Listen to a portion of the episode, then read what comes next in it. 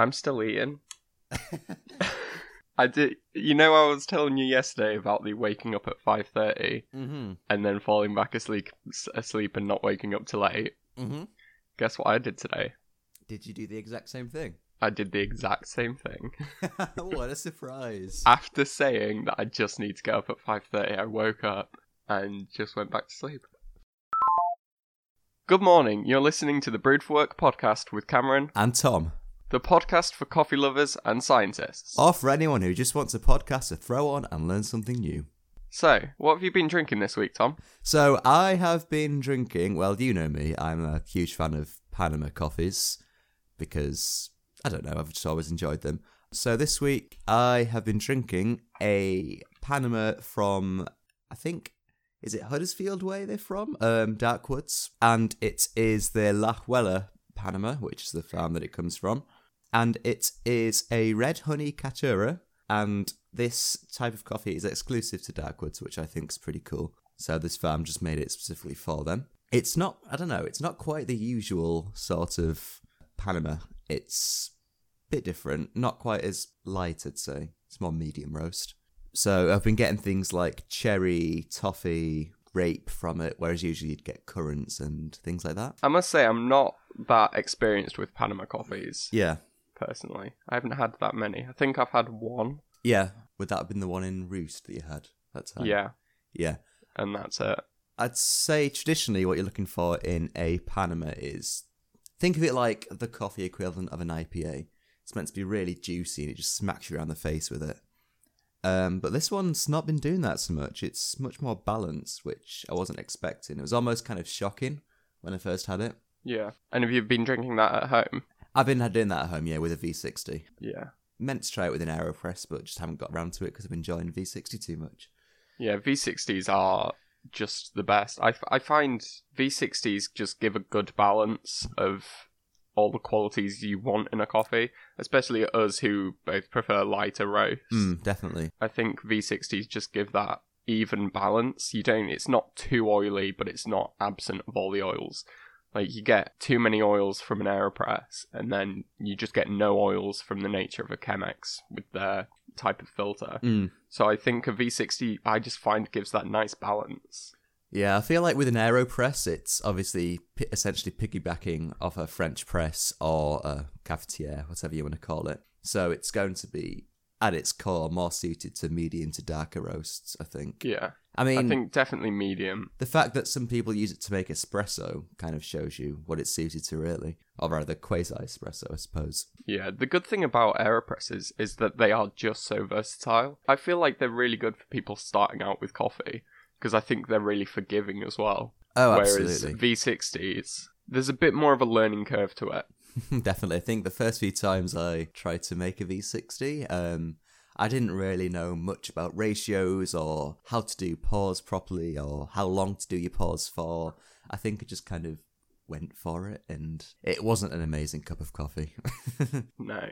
So I have been drinking a coffee from Pact, who, for those of you who don't know, are a roasters who deliver straight to your door in the UK. So they roast on the same day that they ship. So you tend to get like the freshest coffee. Possibly, unless you know like a local roaster nearby and know what day they roast on, there's no way of getting fresher coffee. It's literally a day off roast. They have a high end tier called the Microlot range. So I've been drinking the Miraflores Labatica, and it's from Colombia, grown by Alfredo Antonio Silva, which is a roaster who, a producer even, who does a lot with Pact. Like he's, I've had a few of his coffees and I recognise that name quite instantly at this point, to be honest. It's very acidic coffee. It's got a really nice black tea and cherry notes. It's quite sweet and just extremely floral. It's got a really thick, like, body to Mm. it. I mean, the bo- it's not a really good way of describing it because the mouth feels really thin,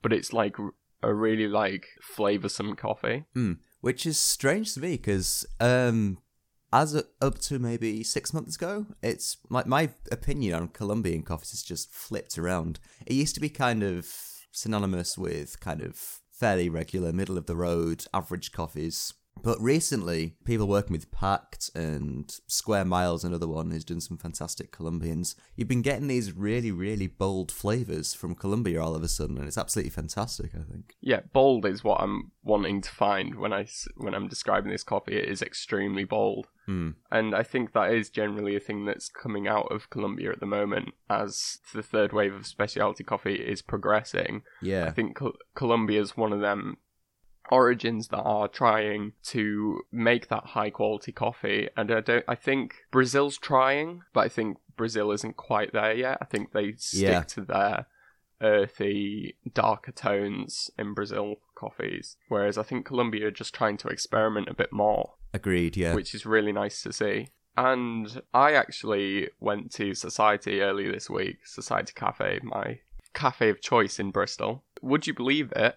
I went in and asked for the AeroPress, and then looked to my left on the board that actually lists what coffee they have in. hmm Do you remember when I went to London for a little coffee tour? Oh, yeah, of course, yeah. And. I went to Origin hmm and tried one of their coffees. Yep. It was the same coffee. Brilliant.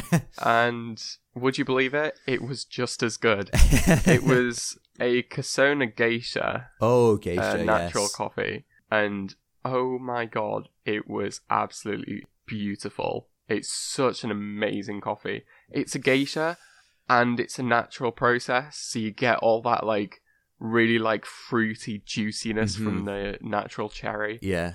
It is absolutely incredible. Some people aren't fans of um, natural coffees, but I think you can't top a natural coffee. I mean, I so prefer the natural sweetness over a washed Mhm. coffee. It's like night and day to it me. especially lends itself to things with those floral flavors like Kenyans and Panamas and the new Yeah. Colombians. Definitely. Although it's hard to find natural Colombians, to be honest. So I had it in an AeroPress at Society, but at Origin Cafe, I had it in a Kalita Wave, and that's the other place that I had a Kalita Wave, Tom. oh right, yeah. I tried to remember the other week. yep. so it gives off a really strong strawberry nose, and then you actually drink it, and it is just stewed strawberry. That it's is just incredible. such a sweet, sweet strawberry, and then it's got some apricot notes Mm. in there, like really subtle apricot notes, and some floral jasmine as well thrown in, Ooh. and it is just an amazing coffee. And I think that might be my favorite coffee that I've one of the favorite coffees that I've ever had. Nice. And I had the pleasure of going into society and seeing that on the board. And I was like, yes, please. So then I proceeded to go in for the next, for the preceding two days. so a total of three days just drinking the AeroPress. And Radu was like, you, dude, stop coming in here and getting AeroPresses. You're spending too much. He's the head barista at Society. and also, as I recently found out, yeah. came second place in the UK Latte Art Championship. Bravo to him. Absolutely, congratulations. But yeah, it's it's great because every time I go into society now, he always asks me how my day is and stuff like this, and it's Hmm. just now that he's recognizing me and knows my name and stuff, it's just that little bit extra that you want from yeah, a coffee shop. Yeah, it's shop. nice when that happens. Yeah, Um, so I go to this little one on the street of Fossgate in York, where I live, called Kiosk, and it's just just little things like that, and they play really cool chill music. Like it could be Bon Iver, it could be Mac DeMarco, it could be some weird Tibetan monk singing, which was Hmm. a strange experience. Not gonna lie. so that brings us nicely onto the uh, music section. Yeah, that's a nice segue there. So I've been listening to a lot of Olafur Arnalds, who's an Icelandic instrumentalist. The vast, vast majority of his music just doesn't have vocals in it. Yeah, And when they do, it's really like subdued, really calming. Often you can't really like pick out the vocals from the music. They're really well intertwined. yeah, Um, it's quite haunting. Like, but oh my god, it is the music to work to yeah, it's so peaceful. Like it really is just like a whole encapsulation of just how you want to be feeling when you're working. yeah. It's really, really good, and I can't recommend him any any higher for for someone who wants to just sit down and chill. Mm. Like so, if you're doing work, if you're reading, it's just really good, like atmospheric ambient music. Yeah. I can't suggest like a specific song Mm-hmm. But if you just go on Spotify and just go to like a best of the Olaf Arnalds playlist, Yeah. it is just incredible, and you will not be sorry. Tacking on to that, um, two other, fun enough, Icelandic people I would recommend to you and to anyone listening. Neither were instrumental per se, but they use instrumental parts. You've probably heard of Bjork, obviously. Yeah. I mean, Bjork is Bjork. And also a avant rock band called Sigur Rós. And they kind of use that sort of similar thing. And the singer actually does this really interesting thing, which is he basically only sings in falsetto um, and kind of uses this strange made up language, which is a combination of kind of nonsensical words and Icelandic. So you have no idea what he's singing about, but it's really relaxing and nice. Yeah, because when I'm working, I don't want to be listening to music with actual like words in. One that I've not listened to for a while, but still kind of hold quite dear to me, um, is the final album from Bombay Bicycle Club, So Long See You Tomorrow. It's a really amazing album because the lead into the first song starts with some synth sounds. Each song kind of flows into the next, and then the album ends with the same synth sound. So if you loop the album, it just keeps going forever. I've never noticed that. It's really cool. Um, if you look at the album art as well, it's the same sort of idea with everything repeating round. yeah. Um, and then what I've been listening to recently, which I've just been, it's the most recent record that I picked up actually from a turntable. Um, it is a Scottish ambient slash a genre of music called intelligent dance music, which is essentially it's a form of EDM in a way, but it's kind of experimental sounds, uh, kind of hard to dance to, weird rhythms, time signatures don't make sense kind of almost like artistic in a way. So this artist that I've been listening to is called Boards of Canada, and the most famous album is probably this one called Music is the Right to Children. But the one that I'm listening to is the Campfire Headphase, and it is just perfect to throw on and just focus because most of the songs have some sort of steady drum beat in them, so you can kind of focus in, but it's still just kind of weird noise, which is really cool to listen to. I'll give that a listen. I would recommend the song to you and anyone who's listening, Dayvan Cowboy. That's probably the most traditional song format. So now, Tom, we will delve into the realm of science. Ooh, here we go. I'm a physiologist, and you're a psychologist. Indeed. Both in our third years at uni, and both wanting to do PhDs. So we're both super interested in our fields. And part of third year is that we are inundated with a hell load of papers to read. Of our own doing, I mean. We put this upon ourselves. Yeah, we did. And it is amazing. It is great. So I've picked out my favourite paper of this week. So our module at the moment is focusing on the heart in health and disease. We've been looking at a certain receptor in the heart that is responsible for calcium release from the calcium stores within the cardiac cell, the cardiac muscle. hmm These receptors allow the calcium to be released from these internal stores, which then can trigger the contraction of the cell Okay. and it's a really, really highly complex mechanism that one of my lecturers is the leading expert in. Okay, that's cool. He basically has discovered a lot of this stuff, and he's been working on it for 30 to 40 years. And so these receptors are really highly complex. And the problem that we have with them is that up until recently, we haven't been able to see them Okay. or completely accurately analyze their activity Mm. because they're an internal receptor they're not on the surface of the Yeah. membrane So hard to kind of measure or. Yeah we can't image them or yeah examine them and they are really really tiny That's one of the big problems with psychology, obviously, is if it's happening in the brain, how do you measure that? yeah I mean, there's a way around that with some things that I'll obviously tell you about in a bit with fMRIs and things like that. So recently they discovered a new way of imaging them Mm-hmm. So, new imaging techniques have been developed based on time multiplexed observation of single fluorescent molecules. And in plain English, so, this just means it's taking different images at different times okay, yeah, and basically like averaging their fluorescence. right. So, they'll add a chemical in. Mhm. It basically allows us to image molecules that are way smaller than the wavelength through standard microscopy. Okay. So obviously, because we're using fluorescence, the way with the resolution that we're limited to is just down to the wavelength of light Yeah. because you can't see anything that's shorter than the wavelength of light when using fluorescence Okay. And there isn't any way of using electron microscopy in this in within a cell Mm-hmm.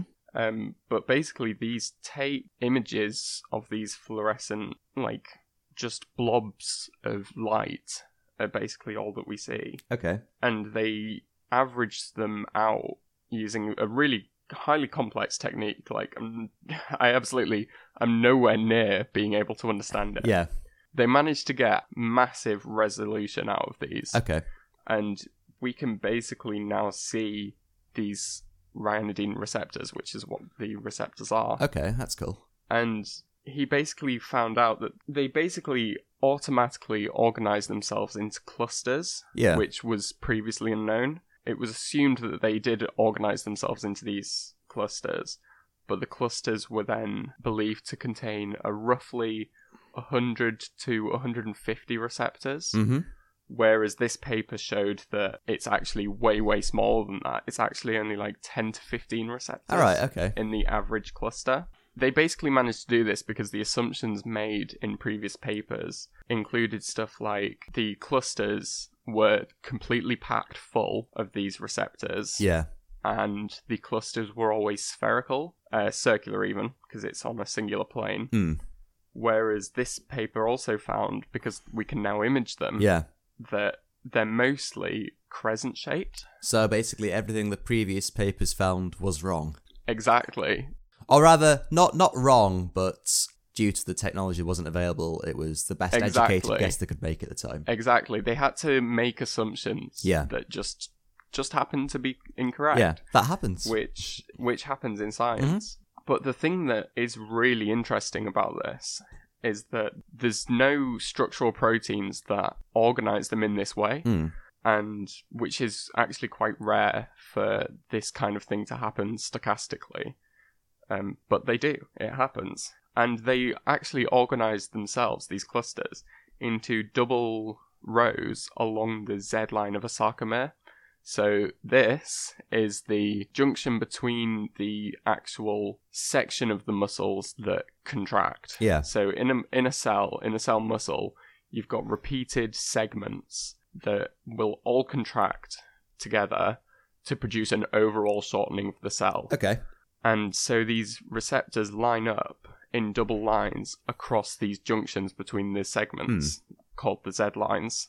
And you get more larger clusters along these lines, but you do get random small clusters between the lines, Yeah. which we don't fully know Mm-hmm. why. The average cluster size was around 15 to 20 Okay. and it's semi it's an exponential decrease after that so you will get a few that are up in high numbers but r- very very little Yeah. Really fascinating. I like you explained it well as well there, because I've come from knowing absolutely nothing about this, and now I know something. i mean that's hope that's hopefully the goal of this podcast is to If people come away knowing something, two new things about science, that'll be good enough for me. yeah we'll we'll get better at summarizing them um like my aim is to uh, actually make i'm just going straight from the paper here Yeah. Whereas hopefully once we get better at like doing this, we'll actually like summarize the points in Yeah. bullet points so that we can That's what I've attempted to do, so um, I'm not sure how well I've summarized it, but Yeah. I've tried to summarize mine. So Yeah. I was looking at a paper by Berenz et al. from last year, September of last year, and the title of this paper is Working Memory Network Alterations in High Functioning Adolescents with an Autism Spectrum Disorder. There's a bit of a discrepancy between whether people are diagnosed with autistic spectrum disorder or Asperger's. Technically, Asperger's is a form of autism, but it's generally easier to diagnose them separately because there's behavioral differences between them. Generally, Asperger's is more high functioning. Um, not to say that autism can't be high functioning as well, which is high function essentially means that you're not hugely impaired on a day to day basis. So you can have interactions with people, um, you can hold a job, that sort of thing. That's all high function Yeah. means. So if someone's low function, that means they'll need a carer to help them do things, or they might even live in an assisted care facility. Yeah. So this study was essentially um, examining a concept of memory called working memory, which is essentially a form of I suppose you can look at it as a form of short term memory. So, working memory is split into three areas, um, and it was described in 1968 by two psychologists called Atkinson and Shiffrin, and it's still one of the most per- pervasive models of memory to this day. So, they did something right. So, it's generally split into three areas. The central area is called the central executive, which is kind of responsible for overall processing, attention directing, suppressing information that's not needed, that sort of thing. You've then got the phonological loop, which is for auditory and phonological, i.e., spoken and written information. And then you've got the visuospatial sketchpad area, which is responsible for, say, if you wanted to remember how to get to somewhere and you create a map in your head, it's for things like that. So, visual information that you remember, essentially. Um, and generally, it's been assumed that people with autism have deficits in some areas of working memory. Generally, um, it is a deficit in the spatial areas. Again, why we don't know, which is what this paper is generally aiming to look at. So they had 13 participants. One had autistic spectrum disorder, seven had Asperger's, and five had a kind of unspecified form of autism. Um, and then they had a control group of 13, what we call neurotypical adolescents, who were essentially used to compare them to. They measured them using functional MRI or magnetic resonance imaging, I guess in layman's terms, a brain scan. Yeah. And they got them to perform what is known as a n-back test, which is a condition where, so they had a one back and a two back condition. And what this means is in a one back condition, participants had to press yes on the keyboard or whatever they were doing it on when the same picture was presented twice in a row. And if not, they had to press no. So essentially, you see the image and then you see it once afterwards and you press yes. That's what the hmm. one back is. The two back is they had to press yes when the picture that they're seeing matched the one that had been presented two pictures ago. Ah. So that's why the one and two back comes from. Literally one back Yeah. and two back from the picture they're looking at. I can tell I would be horrendous at this test. Fair enough. Uh, you might have a deficit in visual spatial working memory in that case. yeah. So they use pictures of faces and pictures of houses, 80 pictures in each condition. Here is what they found. So essentially, working memory performance uh, for people on the autistic spectrum was kind of inhibited essentially, but only when they were testing it to the absolute limit of their memories. If they were just testing it regularly, uh, there wasn't a significant difference in memory. But ad- adolescents who had what we're going to call ASD, just for short, because I'm lazy, had lower uh, global efficiency in the network of working memory compared to the control group. So essentially, whatever is going on in their area of the brain associated with working memory, they're not utilizing it as effectively on both hemispheres, which is kind of fascinating. And this was correlated with total problem solved, language ability as well, and during testing and just when resting as well.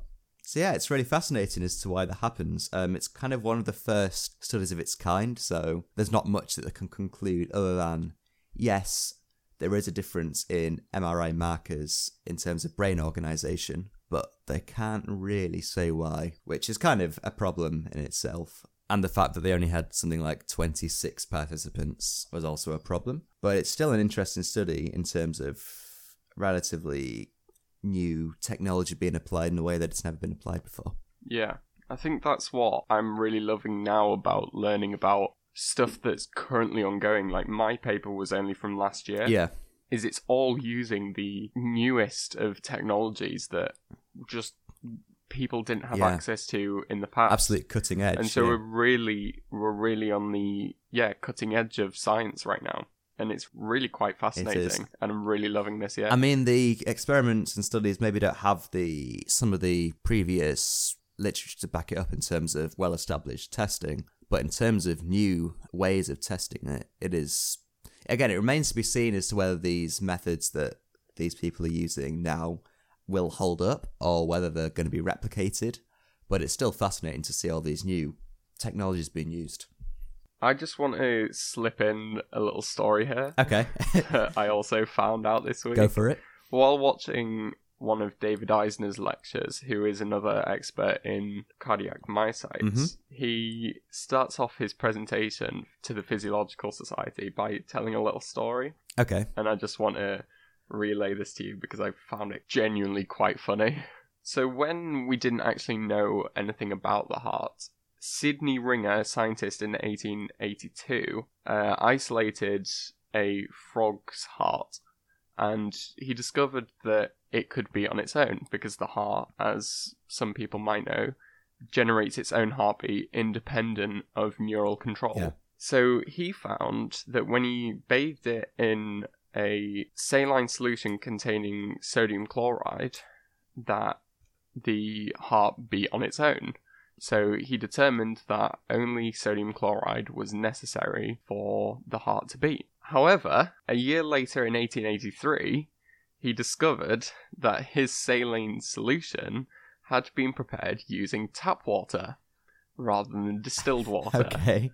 which is a big no no because he can therefore no longer conclude that it was sodium chloride that was making the heart beat because there's contaminants from the tap water. hmm And in the paper issuing the retraction, the actual quote is I discovered that the saline solution which I had used had not been prepared with distilled water, but with pipe water, tap water, supplied by the New River Water Company. Which I I just love the wording as well because it says I discovered the solution which I had used had not been distilled properly, had not been prepared correctly. Just just put the blame it's on like someone he's else. Just, he's completely throwing the blame on someone else, which is brilliant. oh, Um, and he actually found that when he repeated the experiment using distilled water, that the sodium chloride alone did not make the heart pump. mm. And so he he concluded that it was one of the contaminants in the tap water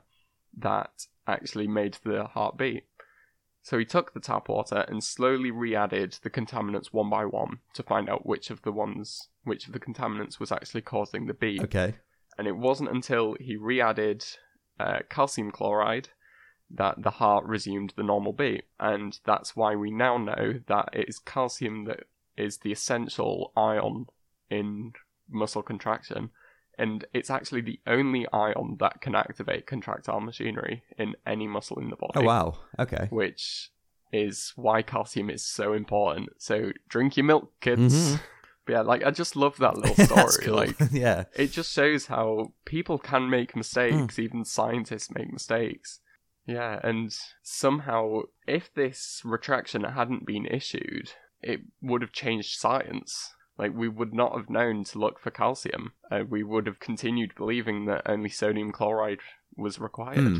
And so luckily this retraction was published, which nowadays I mean the title starts off with a further contribution, Yeah. which doesn't happen nowadays because it's not going to get sent out for peer review because it's not unique. Like the it's not adding to science; it's just continuing on. Yeah. like a little bit. Like it's probably going to be a repeat, so they'll see the title and won't issue it for peer review. Mm. So luckily, it was sent out for peer review, and the rest is history. We now know all about calcium in the heart Yeah. and it's just really interesting seeing where we've got to Mm. from history and just reading about the progress we've I made. mean, I was reading a story um, about a doctor. I can't remember what year it was. Um, it was actually locked up into a mental asylum for suggesting that doctors who've just performed autopsies should wash their hands before delivering babies. yeah, And the scientific community ridiculed him for this, which is just amazing to think. Um, Yeah. They didn't seem to gather the fact that as soon as he and all his colleagues washed their hands, mother mortality dropped uh, when they were delivering babies. Um, but obviously, a big part of it back then was that they didn't have the antibacterial soaps, and they had to wash their hands. they, this was this was before the whole theory of bacteria yeah, had even arisen. They didn't know. he was one of the first people to assume that maybe it was something like what we now know as bacteria. yeah, but they had to wash their hands with lime and it just completely dried their hands out and made them kind of cracked bloody messes. So you can understand maybe why they weren't washing their hands, but Yeah, I love reading about like little mistakes just because of they didn't have the technology and they didn't have the knowledge. mm, Well, this has been an interesting episode from receptors of the heart cell to the autistic spectrum. yeah, and we've had a look into the coffees we've been drinking, and as well as some great music suggestions from both of us. So, if you want to know more about the coffee or read the papers we've been discussing, everything will be linked in the show notes along with our Twitter at Brewed for Work. And be sure to subscribe on your podcast service of choice, and we'll see you next week.